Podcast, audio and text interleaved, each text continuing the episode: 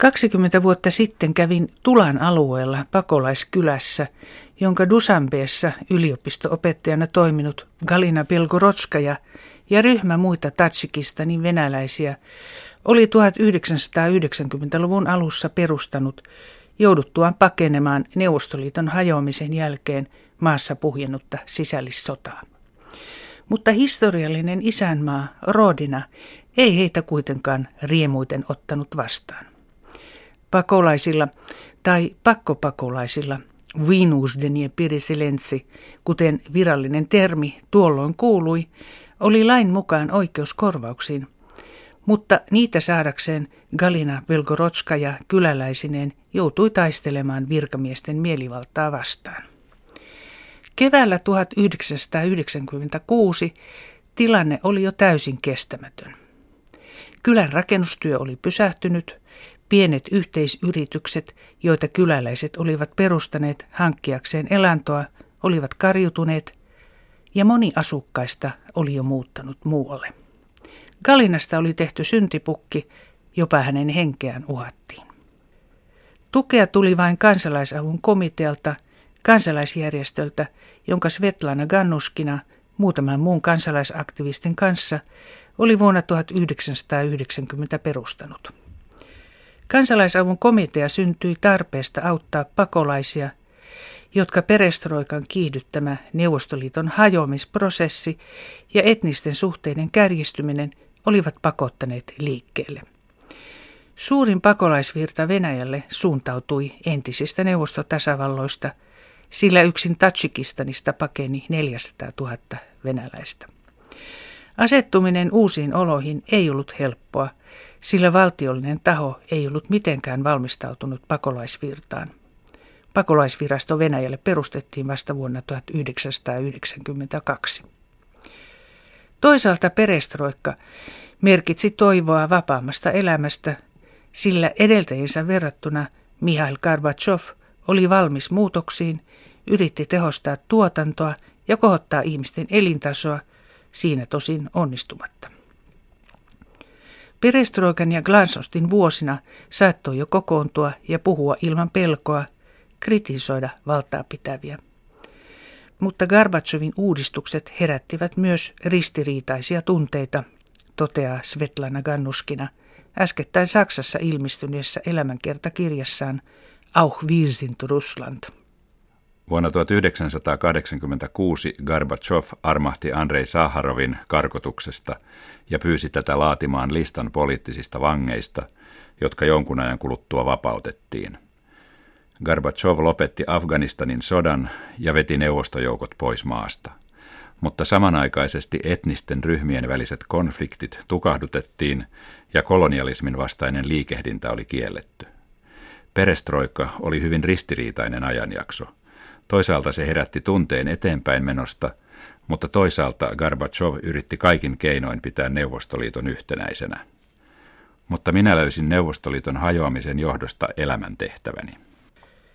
Moskovan valtion yliopiston matematiikan dosentti Svetlana Gannuskina joutui ensimmäisen kerran tekemisiin pakolaisten hädänalaisen tilanteen kanssa Sumkaitin ja Bakun, pokromien ja vuoristokarabahin sodan aikoihin.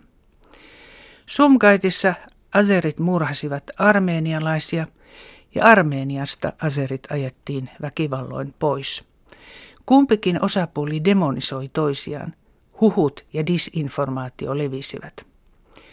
Azerbaidžanista paineista armeenialaisista suurin osa, noin 40 000, hakeutuu Moskovaan, mutta Armeeniasta paineet azerit asettuivat pääasiassa Azerbaidžaniin. Viranomaiset eivät siellä eivätkä Moskovassa olleet mitenkään varautuneet pakolaisten tuloon ja yrittivät päästä heistä mahdollisimman pian eroon. Oli jopa yrityksiä lähettää armeenialaiset takaisin Bakuun suoraan surman suuhun.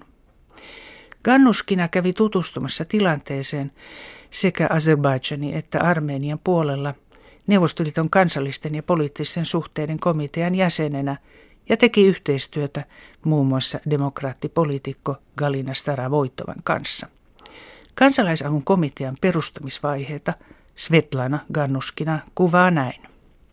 Kansalaisavun komitean synnyinvuosi on 1990, ja Bakun armenialaiset olivat ensimmäisiä suojattajamme. Pidimme perustavan kokouksen Literaturna ja Gazetan toimituksessa, jossa Lidia Grafova työskenteli. Hän oli tunnettu journalisti, joka oli neuvostoaikana pelastanut monia ihmishenkiä. Mietimme yhdessä toimintasuunnitelmaa, sääntöjä ja rekisteröintiä. Päämäärä oli selvä. Halusimme auttaa pakolaisia. Minä aloin perehtyä pakolaisuutta ja turvapaikkaa koskevaan lainsäädäntöön. Kävi heti selväksi, että jos aiomme toimia tällä alueella, meidän on tunnettava lait ja tarkkailtava, että niitä sovelletaan käytäntöön samalla tavoin kaikkialla Venäjällä. Kansalaisapu toimi aluksi vapaaehtoisvoimin yksittäisten ihmisten lahjoittamilla varoilla. Toimistoa ja palkattua henkilökuntaa ei ollut, ja Svetlana Gannuskina johti järjestöä oman toimen ohella, jatkaen opetustyötään Moskovan valtion yliopistossa vuoteen 2000 saakka. Kansalaisavun perustajien tarkoituksena oli rakentaa Venäjälle pakolaisten neuvontaverkosto, ja yhteistyökumppaniksi löytyi Moskovan Memorial, jonka hallitukseen Gannuskina jo tuolloin kuului. Memorialin ihmisoikeuskeskuksella oli jo useita hankkeita, joissa monitoroinnin kohteena olivat muun muassa Neuvostoliiton kriisipisteet ja etniset vainot. Tätä kokonaisuutta kansalaisavun siirtolaisuus- ja oikeusohjelma täydensi hyvin. Autettavia riitti, sillä Tsetseenian sotien aikana sisäisiä pakolaisia alkoi virrata muille Venäjän alueille. Ensimmäisen sodan lopussa 147 000 Tsetseeniä oli jo saanut sisäisen pakolaisen statuksen ja toisen sodan aikana yli 600 000 pakeni Tsetseeniasta muille Venäjän alueille. Valitettavasti mikään näistä pakolaisryhmistä ei ole voinut täysin integroitua venäläiseen yhteiskuntaan. Läheskään kaikki Bakun armenialaiset eivät ole saaneet Venäjän kansalaisuutta. Abhaasian georgialaisilla ei edelleenkään ole pysyvää oleskelulupaa, ja nyt yritetään palauttaa takaisin afgaaneja, jotka ovat asuneet liki 30 vuotta Venäjällä. Myös Tsetsenian pakolaisten asuttaminen on edelleen ratkaisematta, ja ongelmat vain pahenevat ajan myötä. Ensimmäinen Tsetseenian sota päättyi Hasaviurtin rauhansopimukseen vuonna 1996. Siviiliuhrien lukua ei Svetlana Gannuskina mukaan tiedetä tarkkaan, mutta Moskovan memorialin Aleksander Cherkassov arvioi määräksi 35 50 000. Sotilaita kaatui 6 000. Pakolaisvirta oli jatkuva, sillä Tsetseenia oli kaauksen vallassa ja jätetty täysin tuuliajolle.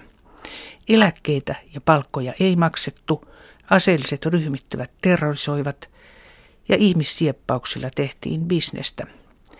Toinen sota oli vielä julmempi.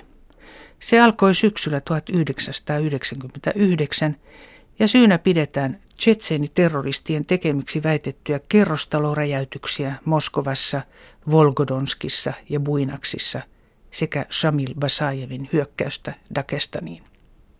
On vaikea sanoa, mikä on lopullinen totuus, mutta näitä tapahtumia edelsi kampanja, jossa keskeinen sanoma oli, että venäläisiä on nöyryytetty ja kansa on tyytymätön Hasavjurtin neuvottelujen tulokseen. Se on suuri tappio venäläisille, näin vakuuteltiin. Kansallisylpeyden palauttaminen ja pönkittäminen olikin keskeistä, kun Vladimir Putin nostettiin presidentiksi – se oli Boris Jeltsinin viimeinen lahja venäläisille. Vuonna 2002 Gannuskina nimitettiin presidentin alaiseen ihmisoikeusneuvostoon. Putin näytti Gannuskinan mukaan ensi alkuun kuuntelevan jäsenten huolia ja osallistui vilkkaasti keskusteluun, mutta sittemmin tyyli on muuttunut. Jotain saatiin Gannuskinan mukaan kuitenkin aikaan. Esimerkiksi estettiin tai ainakin hidastettiin puolella vuodella pakolaisten pakkosiirtoa Ingusiasta Tsetseenian. Myös kansalaisuuslain sisältöön yritettiin vaikuttaa, mistä Gannuskina käytti puheenvuoron neuvoston ensimmäisessä kokouksessa. Putinin määräyksestä perustettiin työryhmä, joka työsti lakiin muutoksia.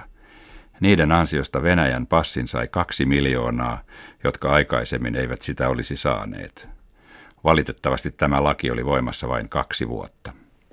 Kansalaisuuslakiin pitäisikin ehdottomasti tehdä muutoksia. Olemme esimerkiksi jo vuosia kamppailleet sen puolesta, että Venäjällä asuvat entisen Neuvostoliiton kansalaiset ja heidän perheenjäsenensä saisivat Venäjän kansalaisuuden. Svetlana Gannuskinan johtaman kansalaisavun komitean neuvontaverkosto on toiminut yli 25 vuotta ja neuvontapisteitä on 30. Aikaisemmin niitä oli jopa 50. YK on pakolaisjärjestö UNCHR ja Euroopan komissio ovat viime aikoihin saakka olleet järjestön keskeiset rahoittajat. Kansalaisavun komitea työllistävät yhä edelleen tiukka siirtolais- ja pakolaislainsäädäntö ja sen usein varsin mielivaltaiset tulkintakäytännöt. Asenteet maahanmuuttajia kohtaan ovat kiristyneet erityisesti 2010-luvulla ja muukalaisviha on kasvanut. Kansalaisapu auttaa maahantulijoita muun muassa asunto- ja terveydenhoitokysymyksissä, jakaa tarvittaessa myös humanitaarista apua sekä avustaa muukalaisvihan ja rasismin uhreja – viime kädessä oikeudessa.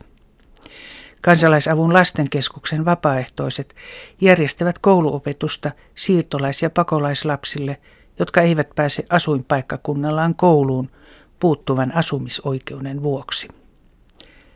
Viime vuosina kansalaisapu on selvitellyt paljon myös työperäisten maahanmuuttajien ongelmia. Venäjän viranomaiset liittivät kansalaisavun komitean vuosi sitten agenttirekisteriin syyttäen sitä poliittisesta toiminnasta. Sellaiseksi viranomaiset katsoivat muun muassa järjestön julkilausuman rangaistuslaitosjärjestelmän humanisoinnin välttämättömyydestä ja presidentin apurahalla laaditun selvityksen korruptiosta. Putin rakastaa sanontaa, kenen leipää syöt, sen lauluja laulat. Toisin sanoen, hänen mielestään järjestöt toteuttavat niitä rahoittavien ulkomaisten järjestöjen agendaa Venäjällä. Mutta yksikään kansainvälisistä rahoittajistamme ei koskaan ole asettanut minkäänlaisia ehtoja projektien sisällöille. Kansalaisjärjestöjen ahdistelu alkoi jo vuonna 2005, jolloin Duuma hyväksyi tiukennukset järjestölakiin. Jo silloin järjestöjen ulkomainen rahoitus leimattiin likaiseksi rahaksi – ja näin tuhottiin järjestöjen maine. Riippumattomien kansalaisjärjestöjen toimintaedellytysten kurjistaminen on jatkunut kiivaana siitä lähtien, kun presidentti Putin astui vuonna 2012 uudelleen virkaan ja hyväksytti Duumassa pikavauhtia lakipaketin, johon laki järjestöistä ulkomaisina agentteina kuuluu. Kansalaisavulle vuosi kansainvälisenä agenttina on ollut karu.